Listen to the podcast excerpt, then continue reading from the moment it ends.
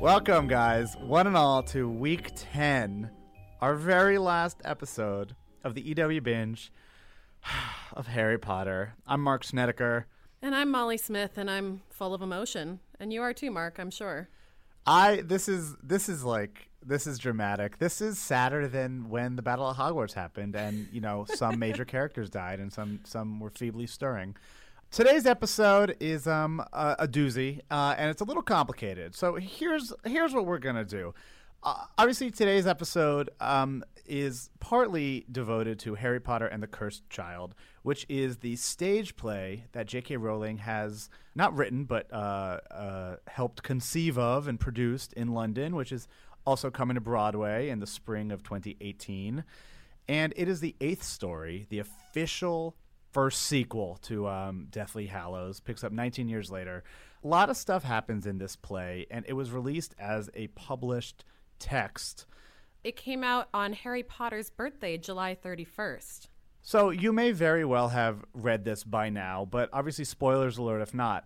But that's not the entire part of today's episode. We have so much we want to talk about that we just didn't get a chance to discuss throughout these last 10 weeks that um, we're not going to go full into Cursed Child. We're going to do a little Cursed Child, a little Pottermore wrap up, and then sort of just go through what everyone's up to. And I think the way we're going to lay this out is the 10 things we now know after Harry Potter has ended. Right, Molly? Right. Yeah, so Harry Potter and the Cursed Child will sort of be the undercurrent here. But um, join us for our very last episode of the EW binge of Harry Potter as we dive into the 10 things we know after Harry Potter ended.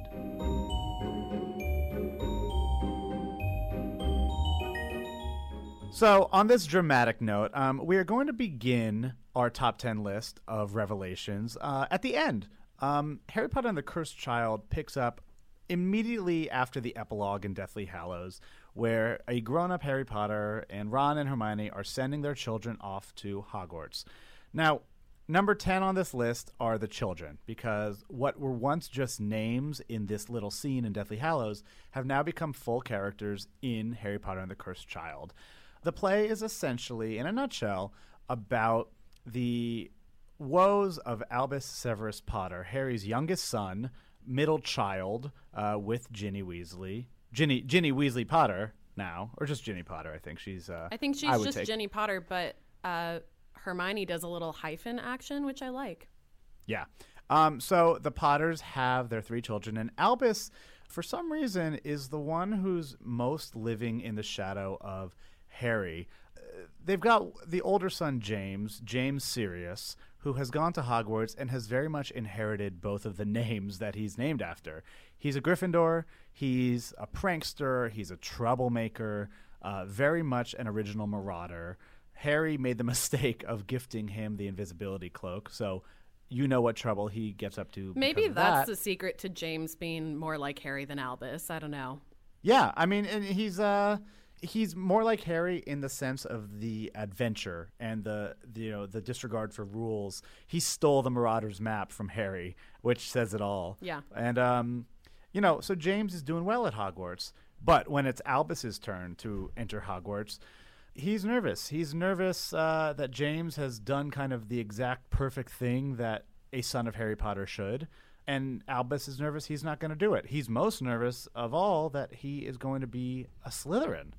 I think what's interesting about that is that his his concern about not being like his father really hinges on what house he's sorted into and that house being Slytherin and then it just escalates from there. But you know there is that whole speech in the epilogue to Hallows um, and at the beginning of Cursed Child as well where uh, Harry says that you know Snape was a Slytherin it's a great house and he himself was almost sorted into that house. So it's just crazy to me I guess that that perception still exists Well, what's interesting is that Albus confides in his father Harry about his fear, and it's truly the last time that he will confide because as we learn in Harry Potter and the Cursed Child, the entire plot hinges on Albus being sorted into spoiler alert, Slytherin.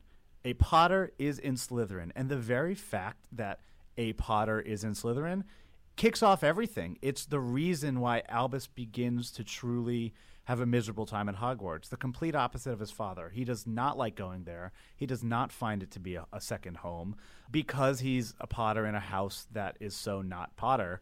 Um, he's called the Slytherin Squib. He doesn't exemplify any of the traits Harry did. Um, he's terrible at flying. He hates Quidditch. He struggles in classes. He's terrible at potions. So a lot of this is not just because he's a bad student and not just because he's in Slytherin, but because his father was none of these things. So that is what really defines the Albus that we come to know in Cursed Child. The first three years of his time at Hogwarts are told very quickly in the first half of the first act of this play, which is a four part play. So you understand why Albus blames Harry for so much of his misfortune. Can you imagine living in Harry Potter's shadow? Like, it's amazing to me that James turned out as well as he did, frankly. Well, it's an interesting um, comparison because James went into Gryffindor and was almost like a self fulfilling prophecy. There was no pall cast on him because he was in Gryffindor. The moment Albus was a Slytherin, the most judgmental of all was him, but it's not fair to say that he was the only person standing in his way. Like people treated him differently because he was a Potter and Slytherin. Like that very phrase just sounds so so ridiculous, and it really just it, it ruined Hogwarts for him. The one good thing he does have is Scorpius Malfoy, who is the son of of Draco Malfoy, and the way they meet is is super cute. Albus gets on the Hogwarts Express with his cohort, Rose Granger hyphen Weasley, who is the um, same aged daughter of Ron and Hermione. It's their oldest child, and we know that they were best friends since they were six. But Rose ends up being in Gryffindor, and that causes a rift because um, you know if you if you went into this play thinking Scorpius, Malfoy, Rose Weasley, and Albus Potter they're going to be the new trio, you're wrong because um, it's pretty quick when they meet Scorpius Malfoy on the train to Hogwarts that uh, this is not a trio destined for friendship. Rose rejects Scorpius Malfoy because there's a rumor kicking around that he's not actually Draco Malfoy's son. He is the son of Voldemort. And that is a rumor that curses Scorpius. So now we've got two friends, Albus and Scorpius. They're both shunned, they're both Slytherin, and now they're best friends. Which, like, what a crazy rumor. I think about all the stuff that I hear on, like, reality TV and everything, and it's like, oh, she cheated on this guy. Like, I don't know, they went to this party without me, whatever, that kind of thing. And then the son of Voldemort? Like, what? I, like, when I first heard that, I had such a hard time wrapping my head around it. I mean, am I alone in that? I don't think so. No, not at all. Um, it's it's a shame that uh, the only kid of Malfoy's. Everyone basically knew that they had some trouble conceiving at first, and so that's why I think there was a lot of uh, rumor about the parentage. And Malfoy is such a name that's inextricably linked with Voldemort, even though he is long gone. It's it's a genius move by Rowling to add this little rumor in there that even though Voldemort is gone, his presence is still felt, and it plagues Scorpius. Draco Malfoy himself does not very much like this either, but uh, we will get to him in just a moment. So that's basically where we are in Cursed Child. Albus and Severus are on their own. They aren't really friends with that many other people. They're shunned, but they have friendship with each other, and that's the that's the best part of it all. Well, and I think um, that's something worth mentioning. I mean, you were talking about how opposite Harry and Albus are to one another, but the thing they do have in common is the value of those friendships and that's definitely something that's tested as we continue on in the story right so uh, you know their fathers though do not like this friendship they think the other one is bad for the other um, so they each kind of forbid their kids from hanging out which only uh, serves to turn albus further against his father it's that whole idea of like if your mom tells you to wear a sweater when you go out, you're not going to wear it like in spite, you know? Yes. And Albus and Harry have a huge, huge, huge fight, which kind of gets us into the main plot of Cursed Child, which I don't want to spend too much time talking about because um, it, it is a little complicated, but uh, there's some time travel and it, it's a whole thing. Before before we get into our next sort of sec- section, I do just want to wrap up who are the other kids of um, Harry Potter's friends. You know, you you've got Rose Granger Weasley. She's got a younger brother named Hugo, who is um, R and H, just like Ron and Hermione, um, which is super cute. That's cute. Um, you've got Teddy Lupin, who is raised by Andromeda Tonks, his grandmother, after the death of his parents, sadly. And we know a little bit about Teddy. He doesn't appear in Cursed Child, which is a shock. I really thought he would. Yeah, you would really think so, considering the weight that Rowling has sort of put in Teddy following the end of the original Potter books. Yeah, but we do get mentions of him uh, existing and doing quite well. He is a Hufflepuff, and he goes on to become head boy in his seventh year. So good for him. Teddy's still out there, um, killing it. He's got a girlfriend. His girlfriend is his fourth cousin. Uh, No. the uh, daughter of Bill and Fleur, their oldest, is named Victoire Weasley. that was a nice Um, pronunciation. Thank you. I hope I didn't botch it. But she's the oldest. She's got Bill and Fleur have some other kids, Dominique and Louis. And um, yeah, Victoire and Teddy are seen snogging quite often. Uh, they probably bonded over the fact that both of their fathers were attacked by werewolves. I mean, is that not your opening line when you hit on people, Mark? That that is my Tinder bio. and then finally, you know, just some other kids. Luna goes on to marry a guy named Rolf Scamander, who is the grandson of famed magizoologist Newt Scamander, and they have twins. Uh, we don't see them often, but I like to imagine that um, there's a whole world of fanfic about Lorcan and Lysander mirroring Remus and Regulus. You know, kind of these uh, ancient myths based on these ancient names. There's got to be some fun there. So let's move on to number nine of things we now know about Harry Potter.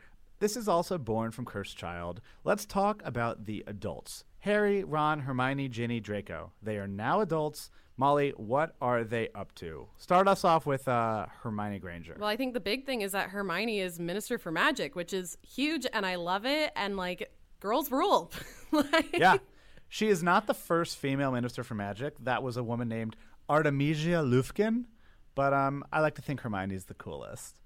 Now, Hermione inherited the role after the departure of Kingsley Shacklebolt. He's been serving as Minister for Magic since 1998, and it has now been about 19 years. We're not sure what happened to Kingsley. I don't necessarily think he has died, but Maybe it was just time. Time to go. it's just time to go. So Hermione is Minister for Magic, which is a democratically elected position. It's only offered to people in times of crisis, but Hermione, we can assume, was democratically elected because let's not forget, she is one of the most famous witches in existence. Tales of her intellect have been told over many countries and moons, and I don't know what I'm saying, but she's also on a chocolate frog card, so she's got the dumb vote too.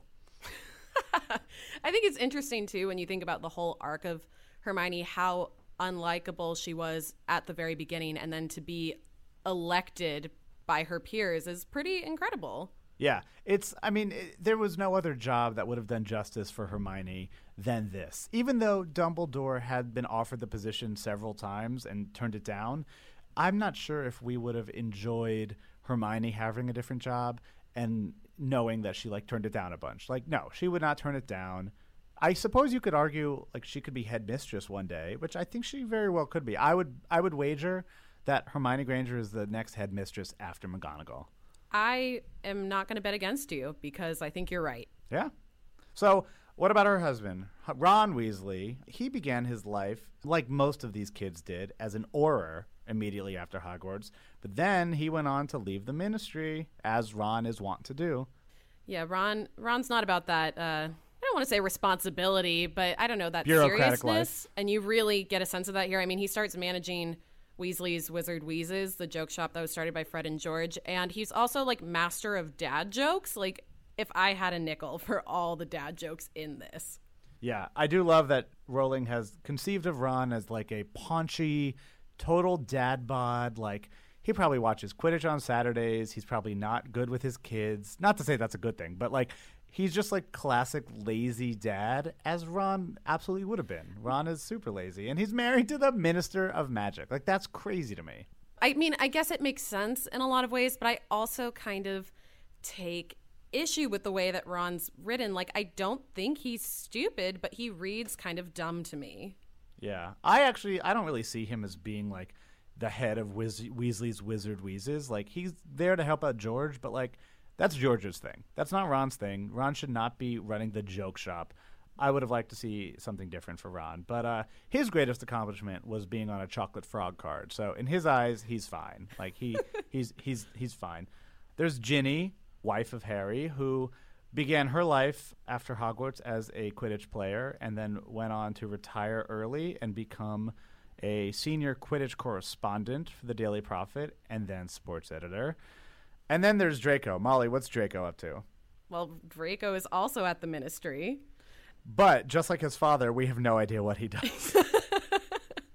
like nobody knew what Lucius Malfoy really did, other than like be a ministry uh, guy, and like Draco is truly similarly a an annoying ministry guy. He's probably very much like Percival Graves. He's probably some security Auror, just like angry guy with a wand. He looks very much like Yaxley. You know, he's uh, just generic ministry thug. I think that's on his business card for sure. for sure. And then the last adult to talk about in this segment is Harry Potter himself. Harry Potter fulfilled his lifelong dream of being an Auror. He became head Auror by 26 years old, and then he became the head of the Department of Magical Law Enforcement, the very same department that almost expelled him from Hogwarts. What I think is interesting about this is that, I mean, obviously they spent so much time fighting the corruption within the ministry, and I guess this is the best way they know how, but it's just, I guess it's a little funny to me that they were so anti ministry for a while and now they're all there working. Yeah, you have to remember the Ministry of Magic was an antagonist to Harry's journey the entire way. Um, they have never been keenly helpful. Even when you had people like Kingsley installed in the bureaucracy, the Ministry was never anything more than a thorn in Harry's side. They, it, it, that was the, the the best thing you could say about the Ministry was that they were either a thorn in his side or not there at all. You know, they never actively helped. So for them to now be running the government is actually a noble thing to hear because despite them not being helped by this government, they're Gryffindors. They do things for other people. And um, Harry and Hermione are now changing the world for everyone else. They're, they're revolutionizing the Auror department, they're restoring peace, and um, making the ministry, oh my God, making the ministry great again. no. Take that but like they, back. But like they are. They are. But I mean, they're you're actually right. doing it. They're not sending jobs to Beauxbatons. Just kidding. Um, should we move on to our next adult who is so great he gets his own number eight? Yeah. Number eight. Things we now know about Harry Potter after the books ended. Neville Longbottom, Hogwarts professor. So Neville basically goes on to become a professor of herbology. Um, he briefly worked as an Auror as well, um, and then became that herbology professor. Married Hannah Abbott, which I feel like is something you're excited about, Mark, because that's a name I've heard you throw around quite a bit. Yeah, you know I love me the like the the fringe Hufflepuffs, the Hannah Abbotts, Ernie Macmillans, and Justin Finch Fletchleys of the world. I love that Neville married Hannah, who went on to become the landlady of the Leaky Cauldron. Amazing. I'm into Like, what it. is that? That's hilarious. They lived in the Leaky Cauldron. Speaking of fanfic that needs to happen. Yeah, but um, uh, to the point of people wondering why Neville, you know, wanted to go after Luna in the movies, even though they don't get married. Matthew Lewis, who played Neville, gave an interview. He's like, oh, it was it was a summer fling. Like that's how he explained it away, which is kind of hilarious. I mean, honestly, if you think the world might possibly end, aren't you just going to go for like your hot friend? Why not? You might as yeah, well. Yeah, there's no reason. There's no reason he didn't have a crush on Luna at the time. That could be canon too. They're both kind of quirky, so I could see it. Anyway. Yeah. Hannah and Neville are both childless, which kind of makes me sad because, like, why did you have to end Neville's line? Like, that's the end of the Longbottom line. And I also It's- feel it's- like it's Neville done. would be such a great dad. Well, he's the godfather to Albus Potter, so that's that's sweet. It's just interesting where what Neville has been up to. It's funny because that is something we all knew was going to happen. Everyone knew Neville was going to be a herbology professor at Hogwarts. It was the only thing that he was good at. He didn't need to be a professor. He could have just been a herbologist. You know, I'm surprised he didn't write the Fantastic Beasts and Where to Find Them of 2016. But I think he just has a deep love for Hogwarts. I mean, considering everything that he went through there. Yeah. Some other things about Neville. He was almost going to be in Hufflepuff, He was one of a few known hat stalls, uh, which is when the Sorting Hat just can't decide. He was afraid of Gryffindor. He didn't think he was he deserved it. It was it was daunting to him, and he so he asked to be in Hufflepuff, just like Harry asked to be in Gryffindor. But uh, glad the the hat did not listen to him because it does not have ears. Other things, he has Trevor the Toad, but no longer because, as we know, Trevor has escaped into the Hogwarts Lake. What do you think Trevor's up to nowadays? I think Trevor is dead. You think like the Mer people went after him? Yeah, or I also just think like if Trevor was anything like his owner, he did not last well in a foreign environment. um, so I think Trevor is dead. Did you know Neville was originally A supposed to be short, B supposed to be blonde, and C supposed to have the last name of Pup P U P P? No, take that back. I don't want to hear that. Well, that don't blame me, blame Joanne. it's Rowling, so interesting. not- it's like when we were talking to Alfred Enoch about how his character was supposed to be named Gary. When you hear these things after the fact, it just feels so wrong. Yeah, totally. Well, speaking of Gary, Gary Thomas, Gary Dean Thomas, um, we don't know anything sadly about about the following folks. We don't know anything about Dean. We don't know what happened to Seamus. We don't know what happened to Parvati Patil um, or her sister. We know that George went on to marry Angelina Johnson, and they had a son named Fred and That a daughter named Roxanne, which so is super sad. sweet but sad. I know, uh, and and that's kind of it. Uh, and then we know about Luna. We know Luna went on to become a magizoologist. She was a famous naturalist in the wizarding world. She went out looking for all the creatures that she swore existed. She was never able to find the Crumplehorn Snorkack, and eventually came to terms that it didn't exist, which is sad because like. That's the death of hope right there. Like you're, you're Um, basically spent the I haven't come to terms with it yet. We're keeping that hope alive. Are you looking for a Crumplehorn snorkack? Is that your Tinder? Yeah, that's my plan for Christmas and also my Tinder. Yes. And yeah, so Luna marries Rolf Scamander, who's the grandson of Newt, and uh, they're both just super kooky people who know a lot about fringe topics in the wizarding world. So I do like that, and I like the idea that Harry's closest friends really did go on to good things. I do wish we knew more. I would love a little bit of a digest of what happened to Dean and Seamus. Cho Chang, I mean, we don't know anything about what happened to Cho Chang. She's probably just I don't know practicing her patronuses. That's the last we saw, like in the DA. like that's actually Is not the like- last we saw. Did we see her in the battle? Yeah, I mean, she survived the war. We're we're pretty confident Cho survived the war, but um, are we rooting for a world in which Cho is single? Like, do we want after so many years saying no to Harry? Do we kind of secretly want her to be like a spinster? I think that's a little vindictive. I think she was never outwardly outwardly mean to Harry. Um, I can't say I'm rooting for a world in which she's a spinster, but maybe like a few years of spinsterdom. You know, like eventually I want her to be happy, but like maybe learn what it's like not to be the popular girl. I don't know. Totally. I Do you guess- think I mean- any other Hogwarts students went on to be teachers, Molly? Yes, I don't know. It's not like anybody's immediately coming to mind who I'm like, yes, that person absolutely. I mean, let's say Lavender Brown is alive actually because we always find a way to talk about Lavender. Maybe she'd Mm-hmm. teach divination. We know she loves it. I imagine Cormac McLaggen probably burnt out and went back to Hogwarts to be like the gym teacher. Like he might be the flying instructor. Oh, I could Um, totally see that. You know, I like to think Lee Jordan um, went on to be like a big shot Quidditch announcer or sports guy. Absolutely. Um, I think we talked to Alfie Enoch about how Dean Thomas would probably just be like a Quidditch dad.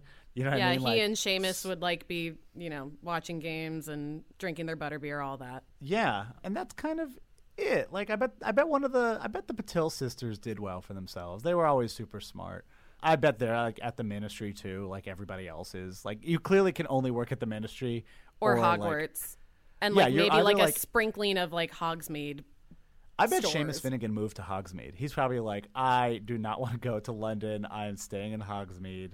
Seamus Um, is not a city boy. No, No, he's a country mouse for sure. absolutely. Um, so if you've got any fun ideas about what you think the students of Hogwarts are up to, tweet us, tweet us or email us. Um, well, you know, this is our last episode, but I still would love to know. Um, I think this is the next generation of like revelations that J.K. Rowling has for 2017. But let's move on to some of the adults that we know. Number seven of things we now know after Harry Potter ended, Professor McGonagall.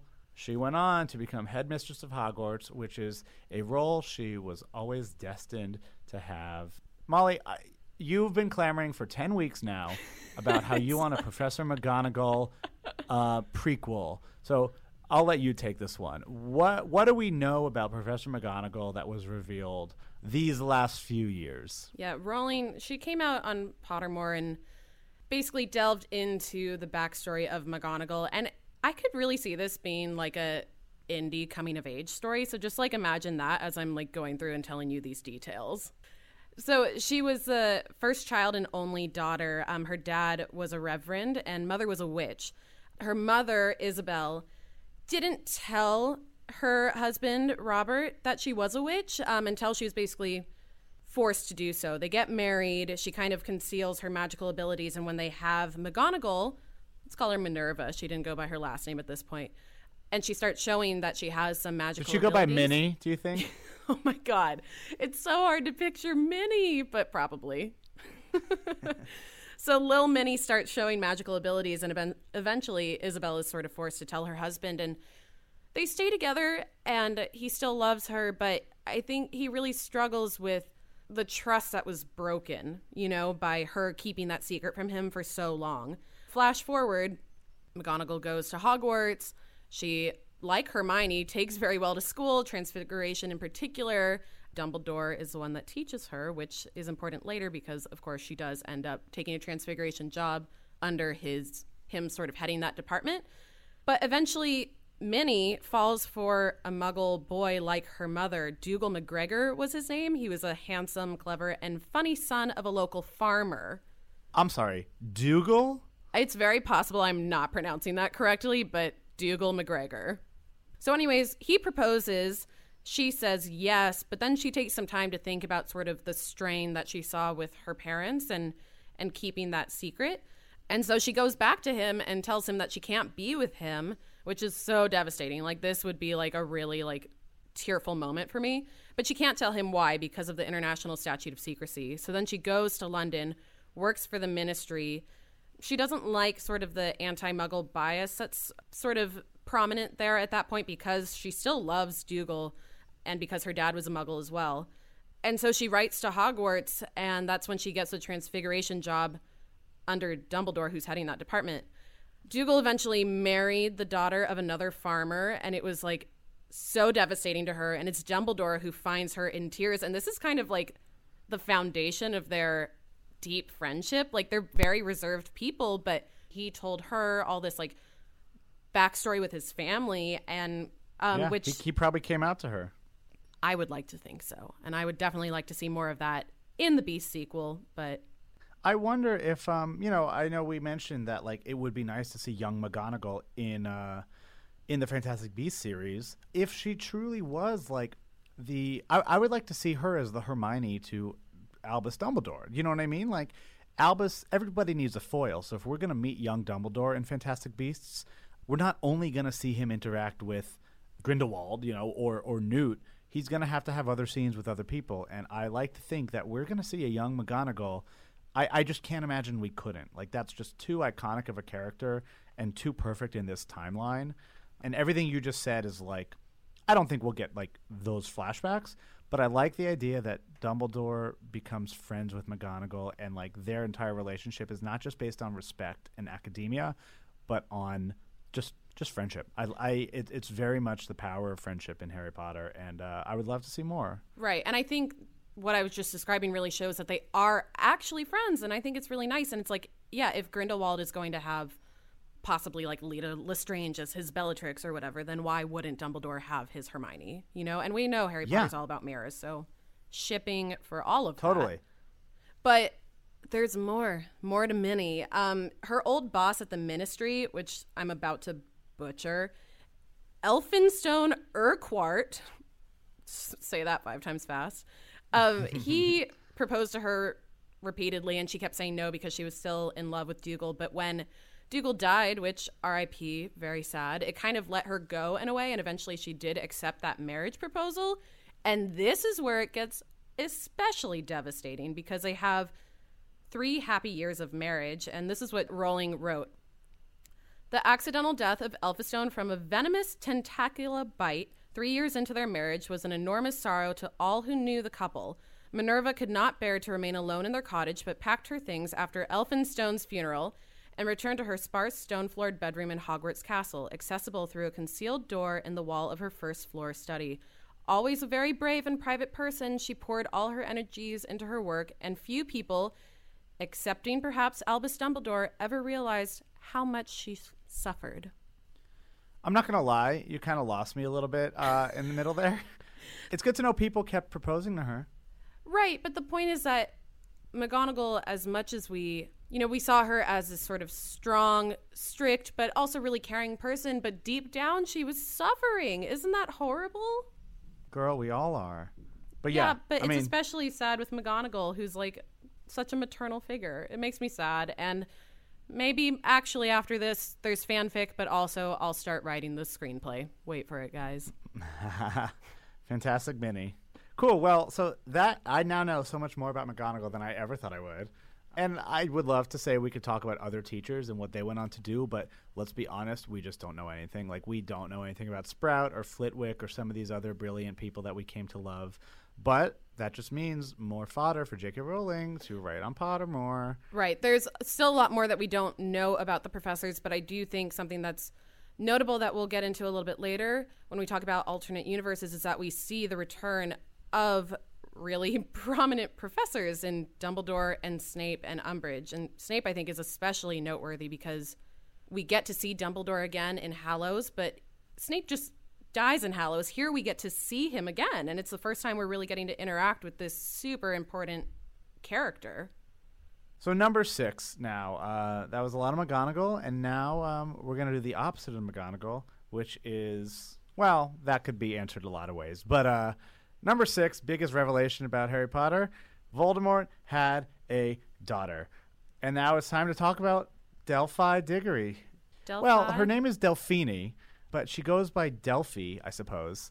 Um, but Delphi is like a, a ancient Greek word. So she was born in secret to Bellatrix Lestrange and Lord Voldemort sometime in the 90s before the Battle of Hogwarts went down in May 1998. She was born at Malfoy Manor. And after both her parents were killed and Rodolphus Lestrange, who was Bellatrix's husband, was sent to Azkaban, there was nobody to take care of her except for Euphemia Rowle, who is a uh, Death Eater, uh, or like lady of a Death Eater, who took her in, raised her, was not particularly kind to her, but um, did not let her attend Hogwarts, and kind of just really crippled Delphi in a really, uh, I think it's Delphi, but whatever, uh, crippled Delphi in like a really weird way. You know, she didn't have friends till she was 14, she says. She had imaginary friends.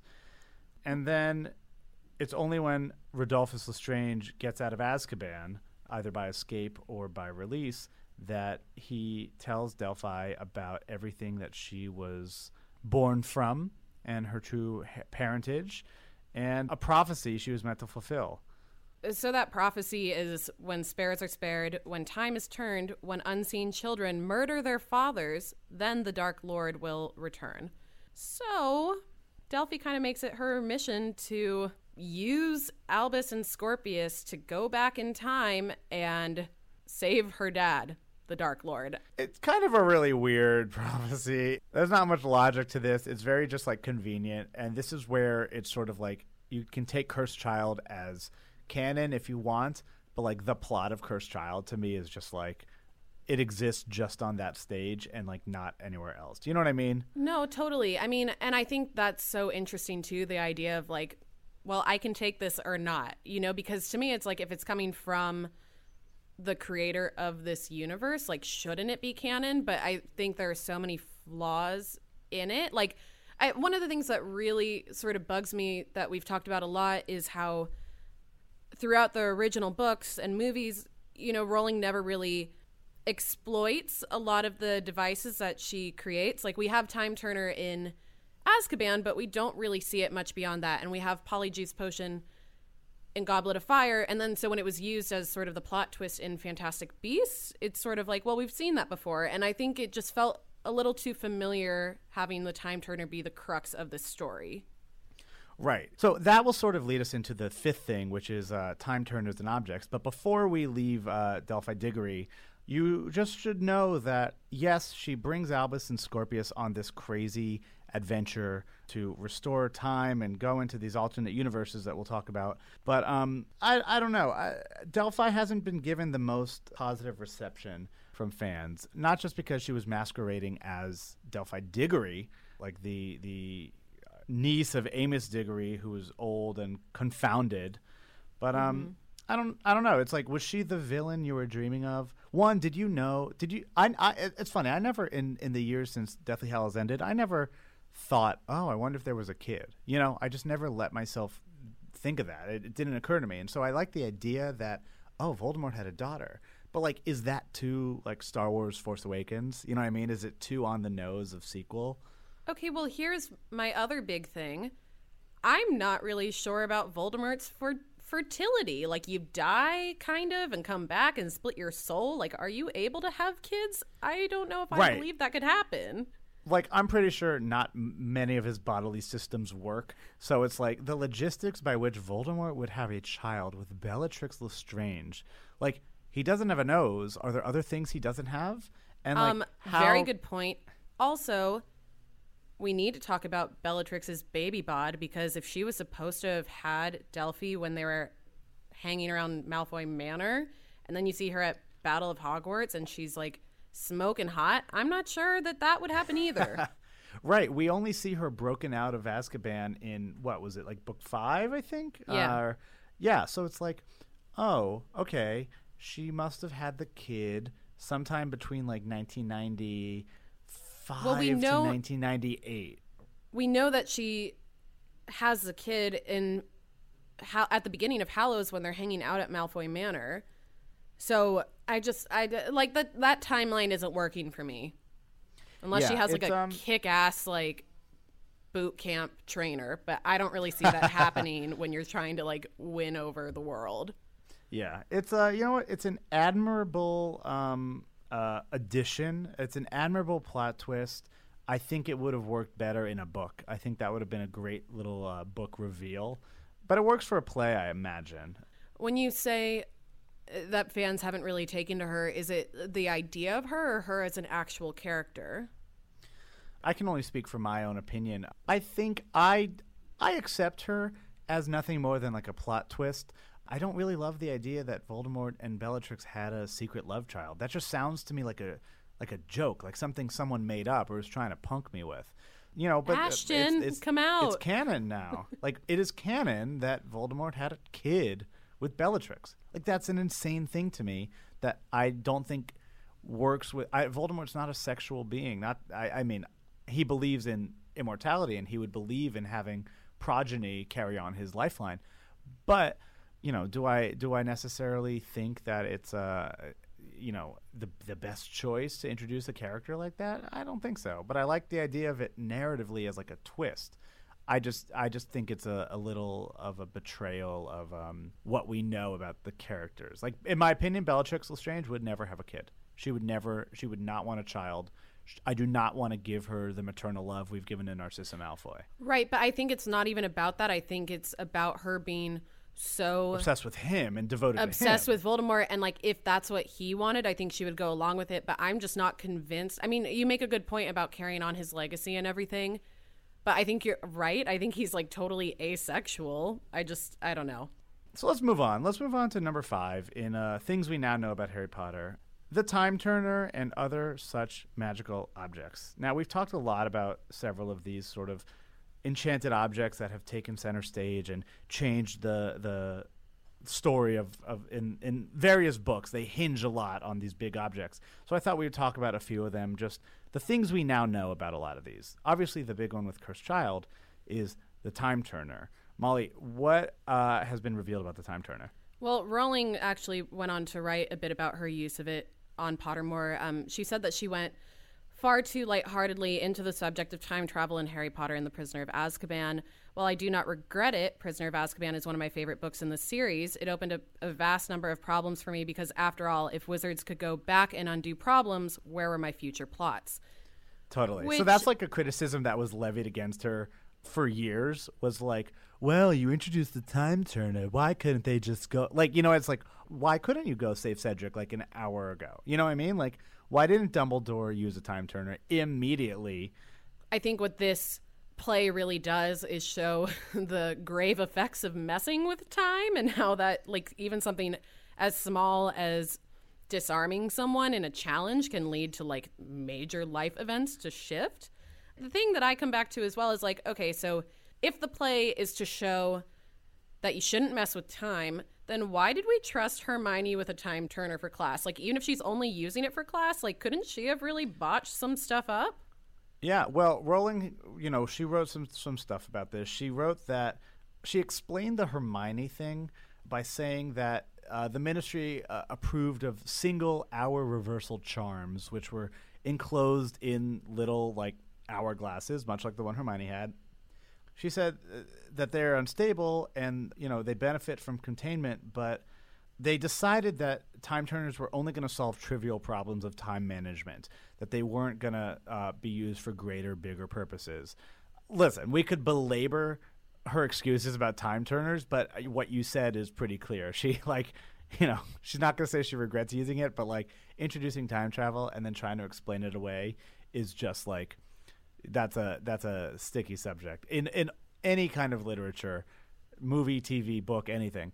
Like you introduce time travel, you got to be prepared to explain every single element of it. And when she introduced it, she self-admittedly wasn't ready to uh, to explain it away. But that said, I love that she. I kind of love that she didn't think through it too much. Like I, I, it serves the story better. It's only obnoxious people like us who are like, well, why didn't she use it for five hours? You know, like eh, for the purposes of a kid's book, like yeah, here's here's a time travel plot. Here's a plot about three events of a game. Here's a plot about uh, a magic diary. Like you know what? She never reused it, and and I think that's admirable. Right, but I feel like I don't know. I sort of accepted the time turner just within Azkaban. Like it was okay to me that it was isolated there because the context that we see it in is just Hermione Totally. using it for class in the one rare instance, but it's okayed by Dumbledore, right? But I guess I have more of a problem with it now, seeing it appear again, and that's when I'm starting. Like now is when I'm starting to have all these questions, like about why it wasn't used before and whatever. And I don't know. I mean, like, yeah, you're right. Like we are being a little obnoxious, but like, I feel like it needs to be addressed. Totally, totally. But uh, I like that she regrets it a little bit. I it shows she's just human after all. She's not just a brilliant witch. Stars, they're Um, just like us. So, just a couple other um, items and things that we've learned about items. I particularly am fond of what we've learned about the Sorting Hat. We've learned that it belonged to Godric Gryffindor. We've learned it's a portal through which the sword appears. But I think most interesting of all is what Rowling has said about her plans for sorting. It wasn't always based on this magical object. Uh, she revealed a few things uh, as she debated how to sort students. The first was this elaborate machine, like kind of like a Rube Goldberg machine, a Heath Robinson machine that did all kinds of magical things before reaching a decision. It's kind of like a, uh, you know, in Mary Poppins, how Dick Van Dyke plays like the 30 instruments at once, like that kind of giant. It was this over-engineered contraption that apparently sorted you. So that's that's fun, but she scrapped that. Yeah. The second idea was having four statues of the four Hogwarts founders placed in an entrance hall, which would come alive and select students as everybody watched. And that's actually a super cool idea. But uh, she again decided to abandon that. But I'm like she- picturing it in like a Mount Rushmore sort of way with like giant faces, which is a little terrifying to me. totally. There's no reason like the portraits couldn't have come to life and uh, explained who they wanted in their house. Uh, but then she just decided the Sorting Hat um, was was the right way to go because she she literally wrote, "I listed the ways people could be chosen: eeny, meeny, miny, mo, short straws, team captains, names out of a hat, out of a talking hat, putting on a talking hat, the Sorting Hat." Oh, I love so I that. kind of just love that thought process Yeah, absolutely. some other other items. There's obviously there's the Ponsive. I didn't know, but uh, apparently it's buried with you when you die. Like uh, it's like your wand. And I didn't know that Dumbledore's didn't That's belong to him. It, it belongs to Hogwarts. It was like a big library of reference. So I guess the Hogwarts Ponsive then will never be buried since it doesn't belong to a person. Yeah. Also, that has seen some shit. I'll tell you. Right, Like okay, so- Dumbledore put everything about himself in there. Like what? What did? uh God, can you imagine? Like that? Like I the Ponsieve should really write a tell-all. Screw you, Rita Oh my god, I would love the Poncieve's memoir. Like, But okay, wait. So you're buried with your Ponsieve, which I hate the way I say this, by the way. But your memories could be held by somebody else, or will it hold on to all of your memories unless you? no, your memories are theoretically like interred with with you, unless unless you want to like give them to give them to someone else. You Hmm. know, like you you you can sort of choose, but a lot of wizards apparently don't like the Poncieves. The majority are just afraid of them. Um, they're rare. it's not like the Weasleys just have a Poncieve like chilling in the kitchen.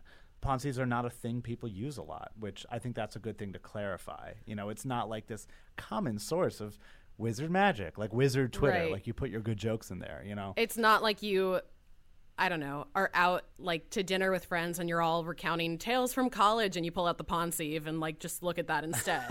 like, like when you find your old live journal, for Yeah. sure. Um, last little object that I love and, and think is interesting is is the Marauders map. Um, we knew so much about it, and we knew how it started. You know, it started because the Marauders wanted to help out uh, Lupin when he was transforming. But I, I think what's interesting is what J.K. Rowling has said about it. In a similar vein of uh, regretting using the time turner, she has sort of said, quote, uh, I think it allowed Harry a little too much freedom of information. I never showed Harry taking the map back from the empty office of Moody, and I sometimes regretted that I had not capitalized on this mistake to leave it there. You know, it, it gives a little too much info. There's a lot of things that we can sort of say, oh, well, why didn't Harry just look at the map? You know? But she did say it's at least uh, redeemable by the fact that in Deathly Hallows, Harry sees Ginny on it and like his heart flutters. Like that's sweet, I suppose. But it's it's it's interesting to hear an author go back and kind of not renege. You know, I want her to claim ownership of every piece of this this uh, canon, but it's interesting to hear the intricate explanations for why certain things like you know, she sees the same plot holes we do. You know, she's just not snarkily calling them out like I am. yeah. All right. So moving on to the the fourth biggest thing now we've learned after uh, Harry Potter has ended. Let's talk alternate universes. So, as a baseline, none of these have actually happened. These are sort of the scenarios that conceivably happened during um, Cursed Child when Albus and Scorpius try to go back to save Cedric Diggory and end up creating, I think, like five different timelines.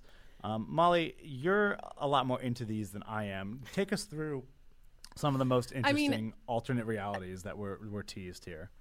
They're obviously very complicated, um, but I'll just give sort of the general idea of what happens. Um, Albus and Scorpius and Delphi basically decide that the best way to save Cedric is to prevent him from winning the Triwizard tournament, getting to the end to the cup, which is the port key that leads to his death.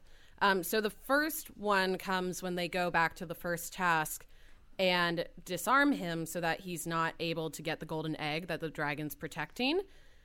But that creates a whole situation. Well, what happens is he's uh, Cedric is disarmed by the guys, but they uh, accidentally meet Hermione, and she sees them intervening. She sees them disarming Cedric, and she thinks it's Viktor Krum who basically set Cedric up to fail in the first task. And so she doesn't go to the Yule Ball with Krum. She goes to the Yule Ball with Ron, which in turn means Ron is not jealous, which is something that you know Ron. A lot of Ron and Hermione's courtship was mutual jealousy before they finally just admitted they were jealous. So they never fell in love because Ron never had to overcome his feelings, uh, you know, about Krum and Hermione and his own jealousy. So Ron went to the Yule Ball with Hermione, but ended up dancing with Padma Patil, and they fell in love and got married and had a son named Panju Weasley. Um, and so in this timeline, Rose and Hugo do not exist. Um, Hermione, for some reason, does not go on to be uh, the Minister for Magic. She goes on to become like a Defense Against the Dark Arts teacher, And like a very mean one at that. yeah, like she's super rude, um, super unkind, um, which is fine, you know, like nothing wrong with that. But um, yeah, it, it's it's an interesting uh, little dilemma. And them changing the task didn't really matter anyway because Cedric still ends up dying. So all for yeah. nothing. Worst of all, it's like it didn't work. Like yeah, like you Like, ruined. Ron and Hermione's relationship, and Cedric is still gone. Yeah. So they decide now, instead of just going back and saying that didn't work, they decide to intervene in the second task. And when they go mess up the second task by like embarrassing Cedric, which is really a stupid plot point, apparently Cedric is so humiliated by what the guys do to him, they make him like float out of the lake, that he's so humiliated he joins the Death Eaters. Which I don't buy for a second. I don't think that's in his character at all. I mean, apparently, if you're humiliated, you go join the Death Eaters. Like, it's just a classic high school situation. But I do think, like, despite me, I guess this is something that I don't really accept as canon. Despite that, I think it's important because it speaks to how truly important Neville is. Because when Cedric becomes a Death Eater, he ends up killing Neville in the Battle of Hogwarts. So Neville never kills Nagini, and so Voldemort goes on to win the battle and create this dark world. Yeah, uh, it, it becomes there's Voldemort Day, and Umbridge is now headmaster or headmistress, and uh, Snape is there too, and it, it's like all these things because Cedric dropped out of the tournament. Like, I don't know. It's like I, I again, look, this is a play. This is just for fun. Like, and you just have to remember this is all just for fun. These are alternate universes, but there is still some core truth to like, oh, that's what you think would happen. Which I, I don't know. That's why, you know, not to belabor the point, but Cursed Child, man, not everybody loves Cursed Child. so basically scorpius sees this voldemort world and fixes it. He does he does a shield charm so that cedric never gets inflated and like humiliated and all of that. And everything sort of goes back to normal. So they come back to hogwarts and lie about having the time turner because they want to destroy it because they don't think anybody should have it because they've seen how terrible things should What? go but of course that leads to another universe so basically, long story short, Scorpius sets the world back as it was, kind of, and they come back to Hogwarts. He and Albus decide they need to destroy the Time Turner, but Delphi sort of catches them, and this is when she reveals that she is the daughter of Voldemort and takes them back to October 30th, 1981. Um, and this is notable just because, I mean, obviously it's like the climax of the play, but also everybody thinks that Delphi is going to do the deed herself, kill Harry, so that the killing curse doesn't rebound against Voldemort, but really she wants to stop him so that his reign of terror continues. But the boys are able to get a signal to Harry and Ginny and Draco. Draco has been holding on to a time turner, which he never reveals because that would have just like fueled the my son is Voldemort's son rumor fury. And they get there and they defeat Delphi. But I think what's most notable to me about all of this is that Harry starts to empathize with Delphi because really she just wants to meet her parents, to meet her dad, but he knows that that can't happen. And so you see Harry watch Voldemort murder his parents. And I think it's really sad, but I think it really shows how noble he is. yeah it's it's it's a super like it's it's a classic harry potter situation of of doing something truly for the greater good um, he could have in that moment just erased everything. He was there the night james and lily died um, and he could have uh, stopped it all from happening and created his own alternate universe where he is is uh, the, the the happy one. But uh, it's it's heartbreaking. It truly is heartbreaking. I can only imagine on stage it's equally uh, tragic. But it's classic Harry, and and Harry is where he is now, and he's gone through what he's gone through, and for better or worse, he knows how it ends, and um, where he is is is is perfectly fine. You know, he's happy with the life he leads, and he made it through it. So I think it's something beautiful that he could have let an alternate universe happen, and and and chose not to. Yeah. But I think that's kind of it for Cursed Child. Um, and there's still been so much that has come out since. Yes, that that does wrap up Cursed Child. It's sort of like that's that's where you know it's it's a lot of stuff that just sort of happens and, and gives you undertones of what might happen if certain things didn't happen. But at the end of the day, the day is saved. You know, uh, the time turners are destroyed. Harry and Albus connect again, and what begins as a strained father-son relationship ends not in a beautifully gift wrapped way, but what happens in Cursed Child sort of doesn't have any bearing on just anything else. It's kind of like these are momentary character explorations, not so much definitive plot choices that uh, irrevocably change the way we see this series. So, yes, with that, let's move on to number three.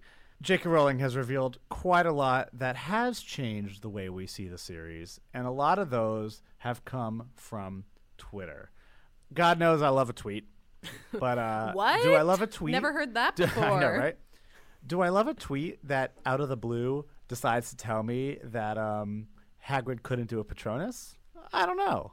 Do I love a tweet that tells me that Hogwarts doesn't have tuition? I don't know. Like, are, are these little random facts that I need? I don't know, but I still dig them.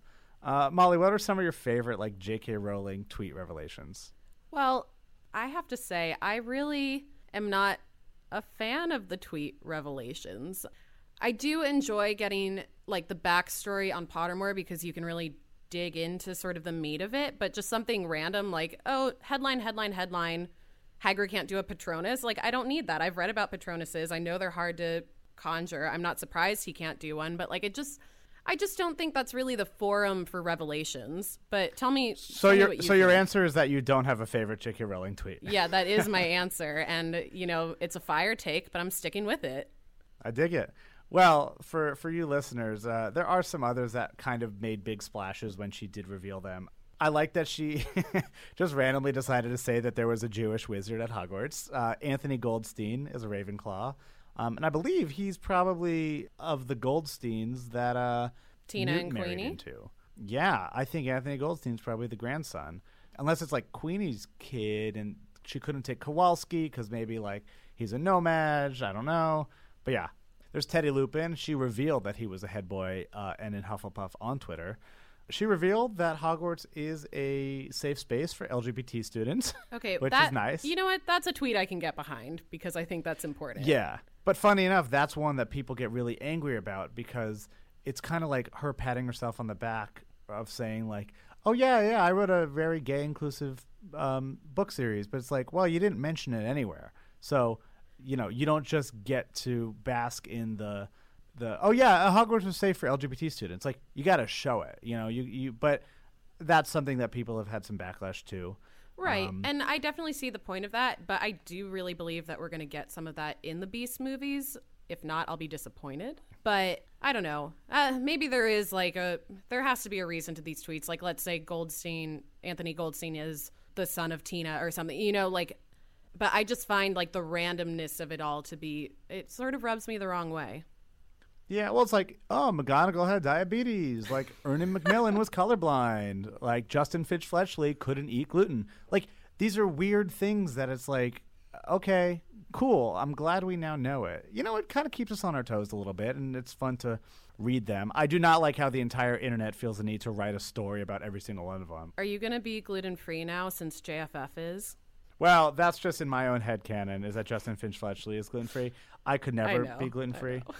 But um, I will say Twitter is also a space where I personally have taken to trying to get J.K. Rowling to answer my questions. I would say that right now she has not answered a single one of them, but I still hold out hope.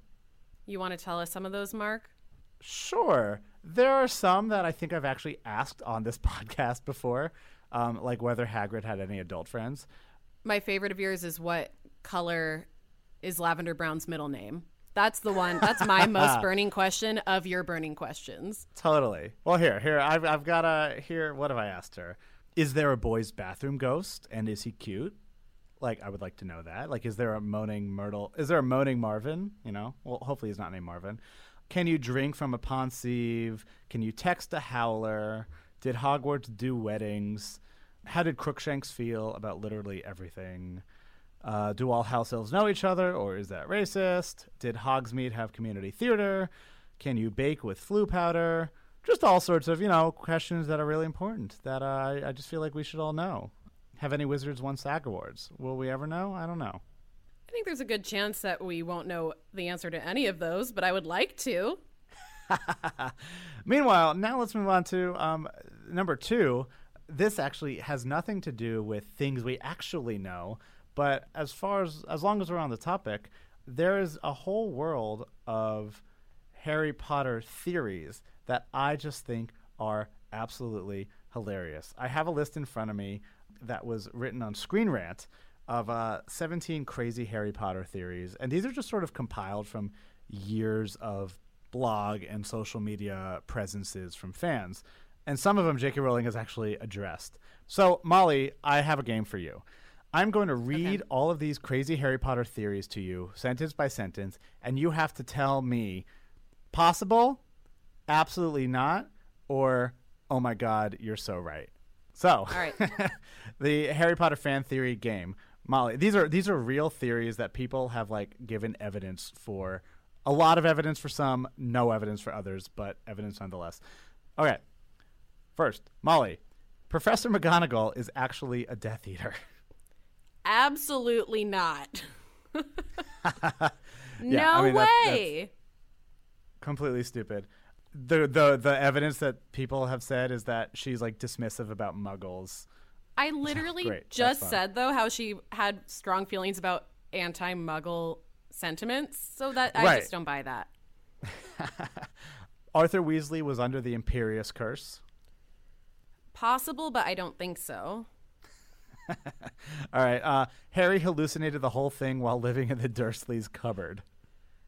Possible, but I would really like to believe that was not the case. Totally. Uh, and actually, Rowling uh, spoke about like the whole idea that Harry's insane. She said, "It's a fabulous point, and it speaks so perfectly to the truth of the books. I've heard it suggested to me more than once that Harry actually did go mad in the cupboard, and that everything that happened subsequently was some sort of fantasy life he developed to save himself. I, I mean- think that is hilarious. we talked about the importance of that moment of Dumbledore and Harry at King's Cross and like imagination and things happening in your mind. Like I think there's definitely reason to believe that happened, but it would devastate me if like magic truly wasn't real, you know? Totally. Uh, all right, here's another theory. Um, during Neville's first flying lesson, Quirrell was trying to take him out. Remember that? I I'm on board with that. Yeah, I think yes. Might be fun. We talked about this one. The Dursleys are so mad all the time because Harry is a Horcrux. I think they're mad for a lot of reasons, but I think that's one of them. I, I, I would, uh, I would buy it. I'd believe it. Theory number twelve: Dumbledore is death. Yes, I think so. She actually says it's her favorite fan theory. People basically have said that Dumbledore is like the third. Uh, he represents death uh, as told in the Deathly Hallows story. Um, Voldemort is the oldest brother who believes he can defeat death but has too much ego. Snape is the middle brother who's focused on true love. Uh, and Harry's the youngest brother who hides from death with the invisibility cloak. And that just means Dumbledore is death. And J.K. Rowling loves the story. So I kind of love that, right? I think it's super spot on. I'm on board with that for sure. Totally. Another theory is that Ron is Dumbledore. No. like Ron Weasley is a time traveling Dumbledore. Oh my god. I can't with any more Yeah, time I don't traveling. really understand it. Bye. I think it's kind of a stupid. The the main evidence for this is that they both like candy. Um, let's see. Okay, well that is There's- kind of funny. I'll give him that. There's one that Mary Poppins and Harry Potter both exist in the same universe. There's one that Crookshanks is actually um, the soul of Lily Potter. I think it's possible that Lily's soul is maybe represented in some way, but Crookshanks, I'm not not buying that one. I guess Crookshanks is a foil to Scabbers in a way, but it's I'm I'm not totally there. Yeah. Willy Wonka is actually George Weasley. Harry is literally immortal because he now can't die. But um, I'm not. I'm not sure. I'm not sure how we how we think about that. I don't think he has the power to defeat death that he once had. Like I think he's very much mortal now, having destroyed two of the Hallows and the Horcrux part of himself. I mean, he didn't destroy this, but the Horcrux part of himself that was keeping him alive is now dead. So it's like he's like a real human being, you know? Yeah. I appreciate you giving this more thought than I expected. Uh, number five, Draco is a werewolf. I don't think we even need to really talk about that. Draco's Um, definitely something else, but I don't know about werewolf.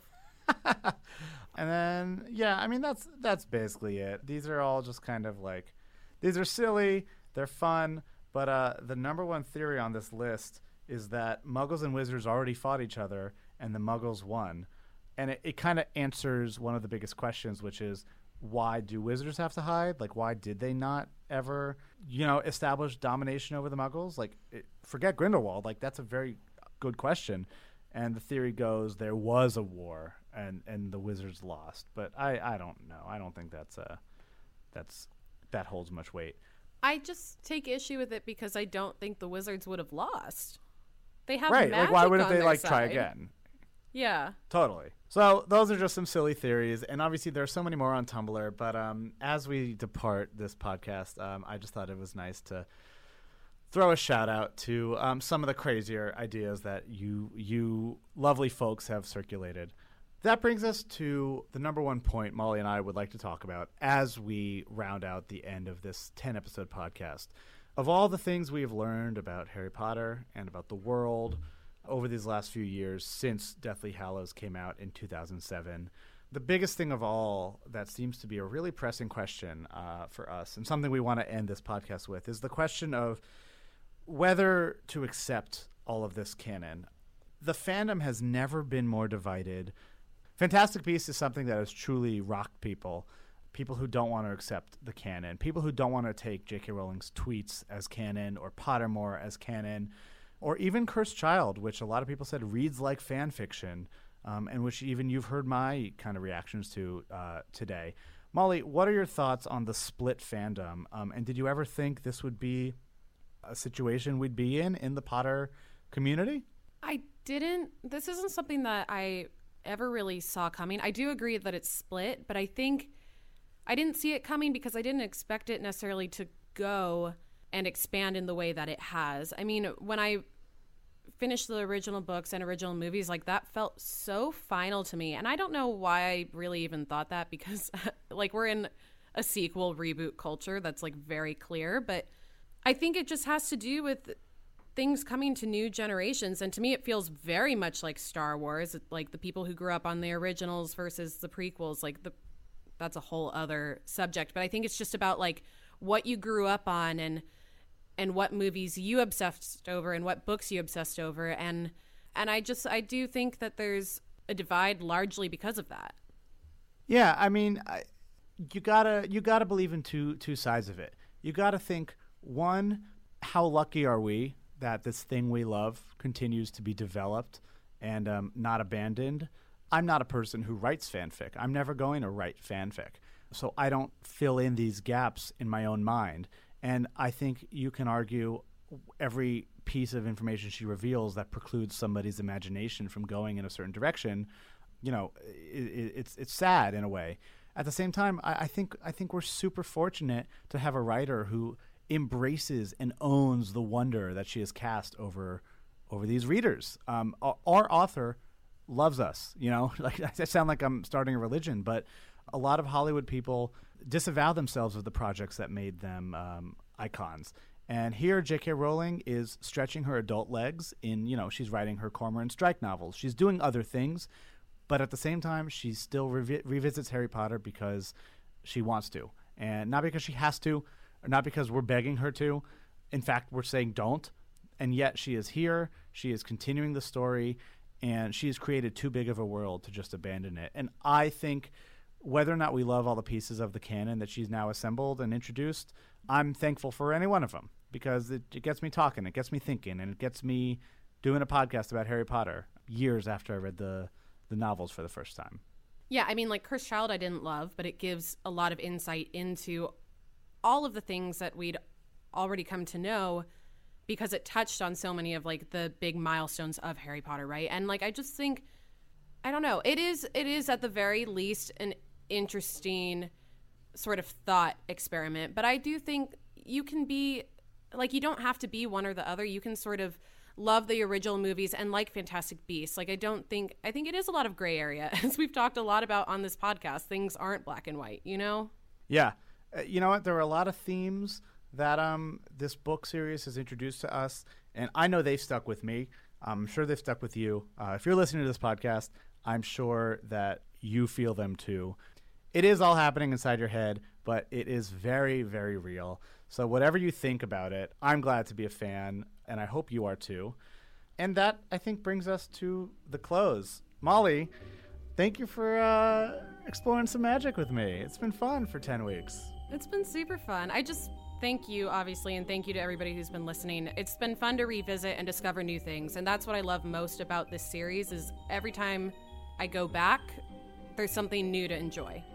Totally. I have a whole new appreciation for so many things now. Themes I didn't even realize uh, were, were such a part of this this story. So, thank you guys for allowing us to unlock them um, for you, but also for ourselves. Stay in touch. Uh, I'll be at Mark Snetiker on Twitter. And I'm at C. Molly Smith. We certainly appreciate you guys joining us for 10 weeks. Maybe uh, we'll do this in another 10 years uh, to talk more Fantastic Beasts and whatever other magic J.K. Rowling unlocks. So until next time, stay magical.